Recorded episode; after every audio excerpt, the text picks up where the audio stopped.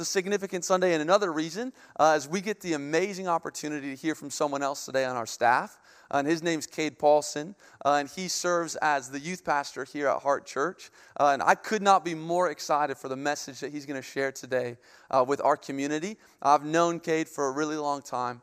And I believe that one of the best compliments that you could give um, a pastor or a preacher uh, is that Cade is the same person uh, off the platform as he is on the platform. Uh, that the posture of his heart is above reproach, uh, that he loves Jesus absolutely, like incredibly well. And he's an amazing example. Uh, in the scriptures, it says in Acts 4 that when they saw the boldness of Peter and John, they recognized they were common and ordinary men but they could tell that they'd been with Jesus. Uh, and I believe this morning that as Cade comes and he gives a message for us to lean into the truth and the way of Jesus, uh, that we would receive it today because that we could tell he's been with Jesus. Amen? Uh, and I just want to encourage Cade before he comes up here uh, with the scripture. But it says, Command and teach these things. Let no one despise you for your youth, but set the believers an example in speech and conduct and love and faith and purity. Devote yourself to the public reading of Scripture, to teaching. Do not neglect the gift that you have. Practice these things, immerse yourself in them so that all may see your progress. And Cade, I'm so proud of you and could not be more excited to sit under your teaching today. It's going to be an amazing time. And I just would encourage all of us as a community together, all man, receive these words because they're good. So, could we give it up for Cade as he comes and makes his way up here?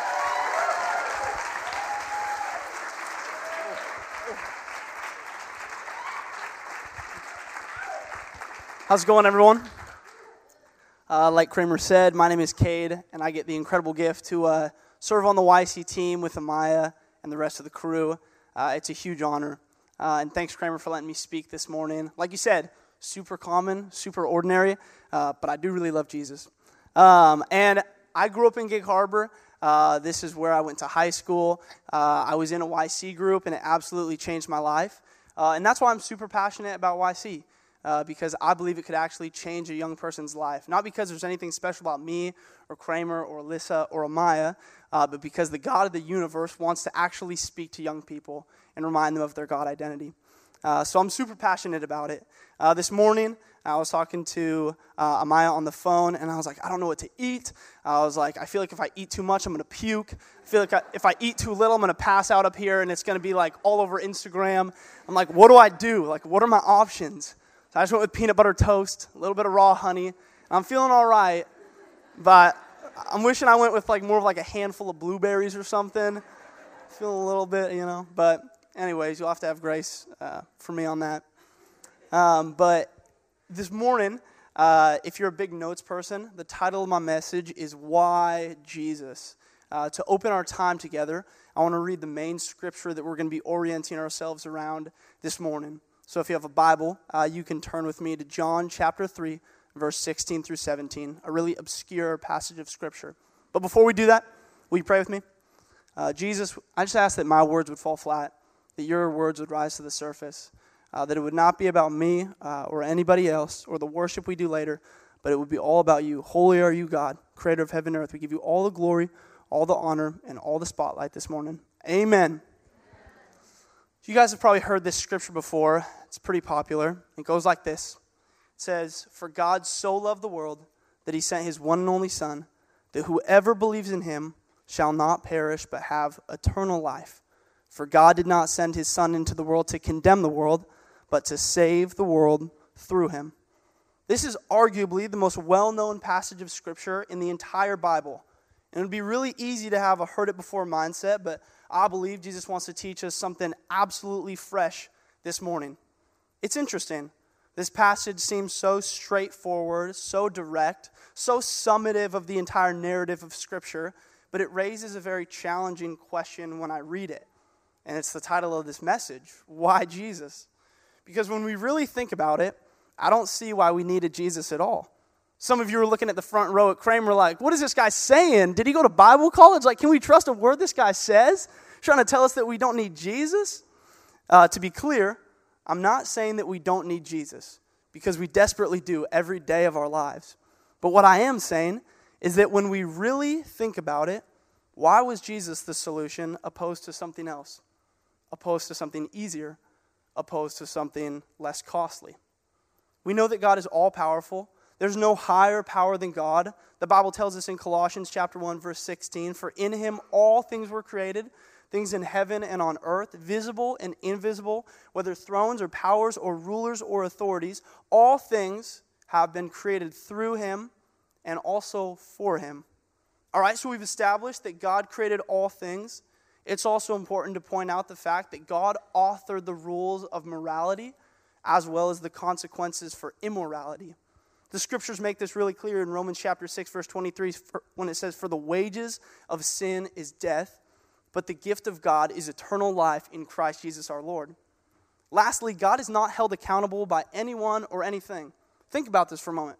No one is checking in on God, making sure that He's following all the standard procedures and doing the job of being God correctly. God does not answer to anyone or anything. So God is well within His rights as the most powerful being in existence to do anything and everything that He wills. There was no one checking up on God. Genesis chapter 3, verses 6 through 7 says this When the woman saw that the fruit of the tree was good for food and pleasing to the eye and also desirable for gaining wisdom, she took some and she ate it. She also gave some to her husband who was with her, and he ate it. Then the eyes of both of them were opened, and they realized that they were naked. So they sewed together fig leaves and they made coverings for themselves. This is the exact moment in the narrative of Scripture that sin enters into the world. And now there's a problem. This problem needs to be reconciled a sin problem. And humanity is not even close to capable enough to fixing the sin problem on their own. So the task of reconciling the sin problem falls onto God. And this is where in cultural Christianity, me and you fill in the blank with Jesus, right? It's Jesus. He comes and he saves us from our sins. But why?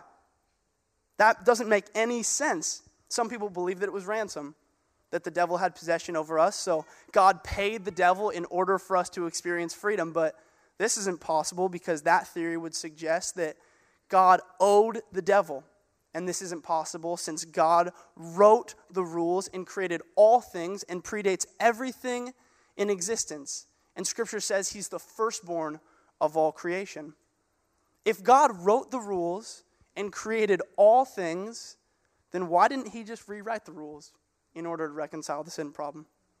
Why didn't God just create an alternate reality where the fall never happened and he didn't have to send his son Jesus in the most costly fashion ever? It makes no sense. John 3:16. Think about it. No one is telling God that he has to fix the sin problem a certain way. There's not one right way. This isn't IKEA furniture. Why didn't he just rewrite the rules? Why didn't he just create an alternate reality? Sending Jesus to live and to die and to be humiliated on earth seems a whole lot harder, a whole lot more complicated. There is no lines that God can't cross. There is no boundaries for him. He is God, but still he chooses to send his son to die. The more you think about it, the wilder John 3:16 through 17 really is. For God so loved the world that he sent the world his son. What?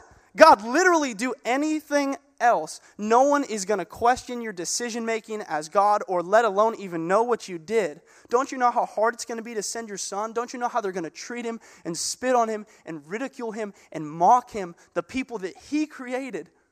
Don't you know how they're going to kill him? But still, God sends Jesus. Why? It makes no sense. In the first part of John 3:16, I think it illuminates on this idea. For God so loved the world. This morning, I want to give context to how much God really loves you because I think it could change everything about your life. It could change everything about the way you treat people. You want to know how much the Heavenly Father really loves you? He loves you so much that He would subject Himself to the rules that He created for me and for you because He is good. And He wouldn't go outside of the rules that He created for me and for you because He is good. Mark chapter 10, verse 18 says, Why do you call me good? Jesus answered, No one is good except God alone. So, because God is good, and because of his great love for humanity, God devises the plan to send his exact representation in the person of Jesus to come and play by the rules that he created to demonstrate his goodness and supremacy. This is why God sends his son, not because he had no other options, because everything was on the table for him. But he wouldn't have gone outside the rules that we are subjected to because he loves you that dearly. He loves you that much. His character is that consistent. His affections are that consistent for you. So now we know why he came, what this demonstrated. But what did he do when he was here? What can we learn from the gospel account of Jesus? What does John 3 17 say? For God did not send his Son into the world to condemn the world, but to save the world through him. To understand what John is saying here, we have to look at the sacrifice of Jesus' death through the lens of the Old Testament as well as the New. The Old Testament is all pointing to the culmination of this entire book, the personhood of Jesus Christ. So, what does it say? In Leviticus chapter 16, verses 20 through 22, this is what Scripture says. It says, When Aaron had finished making atonement for the most holy place, the tent of meeting, and the altar, he shall bring forward the live goat he is to lay both hands on the head of the live goat and confess over it all the wickedness and the rebellion of the Israelites, all of their sins, and put them on the goat's head. He shall send the goat away into the wilderness in the care of someone appointed for the task, and the goat will carry on itself all of the sins of all the people to a remote place, and then the man shall release it into the wilderness to die. This one animal would carry on itself the sins of an entire people group, the iniquities of an entire people group. But the problem with the animal is it's, it's just an animal. It couldn't bring about any lasting change. This is why the ritual had to be repeated year after year. In the Old Testament, the people of God had to offer sacrifices in order to be made right with God. They're just attempting to deal with the sin problem with the instructions given to them from the Lord attempting to deal with it in the best way they know how. A lot of the time, when we think of strict observers of Scripture, we think of the Pharisees and the Sadducees, these religious elites. Their form of dealing with the sin problem was to observe the law in its entirety and to not deviate from it. The Pharisees emerged out of the exile of the Israelites to Babylon, and they were influ- influenced by prominent figures like Ezra and Nehemiah. And because the Pharisees prioritized the law over people, they nat- naturally condemned a lot of people. Here are a couple examples of those. In John chapter 8, verses 3 through 5, this is what scripture says. The teachers of the law and the Pharisees brought in a woman caught in the act of adultery. They made her stand before the group and said to Jesus, Teacher, this woman was caught in the act of adultery. In the law of Moses, it commands us to stone such woman. What do you have to say about this? Later on in John chapter 9, verse 34, the Pharisees are talking to a man who had his eyes opened by the risen Savior, opened by Jesus and they say to him, You were steeped in sin at birth. How dare you lecture us? And they threw him out. So when John is writing his gospel account, he is writing to an audience who only know how to temporarily deal with the sin problems in their life and who have definitely experienced condemnation from the religious authorities at the time. So what does he write? What does he say? He says, For God so loved the world that he sent his one and only Son, that whomever believes in him shall not perish but have eternal life. For God did not send his Son into the world to condemn the world, but to save the world through him. He is not here to condemn you, and he is not here to just keep sin at bay for a year. It is so much better than that.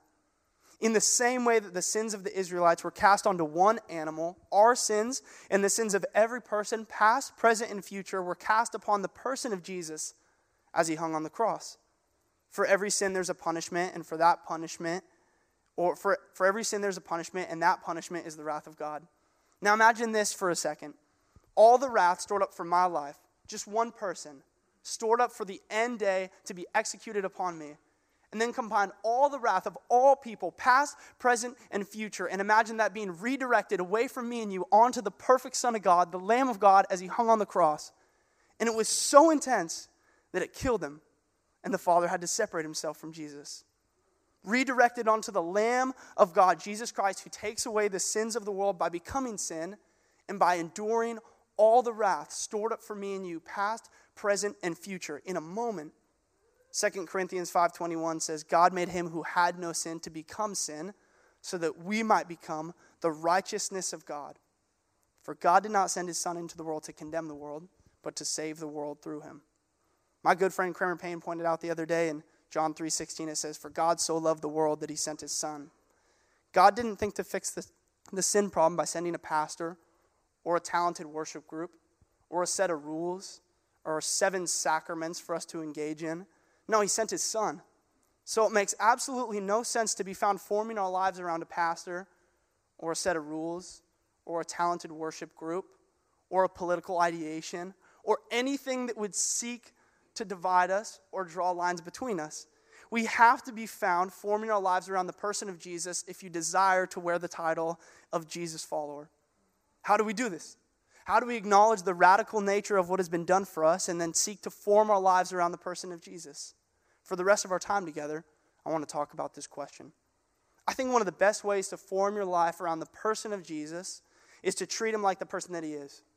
And this may seem oversimplified, but maybe, maybe we need something simple. Imagine for a second with me if we actually believe that there was a God who was all powerful, who created us, who loves us, who answers prayers, who calls us to discipleship, even in the midst of our biggest flaws and hidden secrets.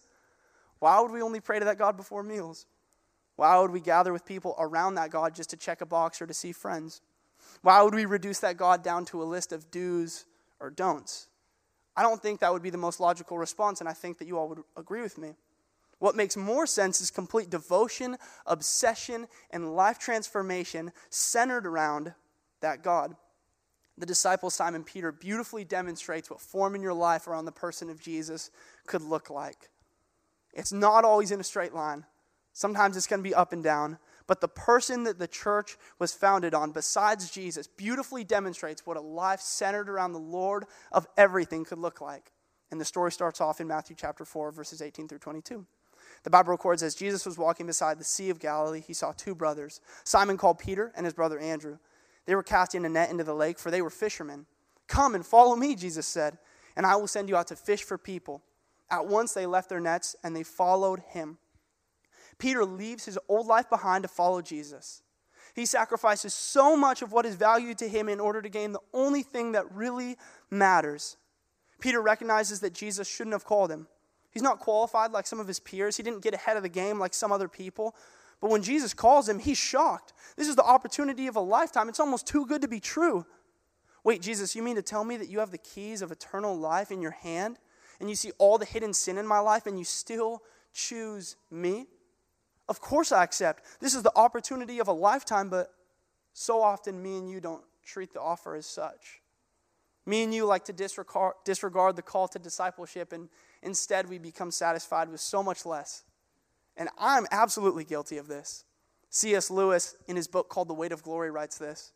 He says, It would seem that our Lord finds our desires not too strong, but too weak.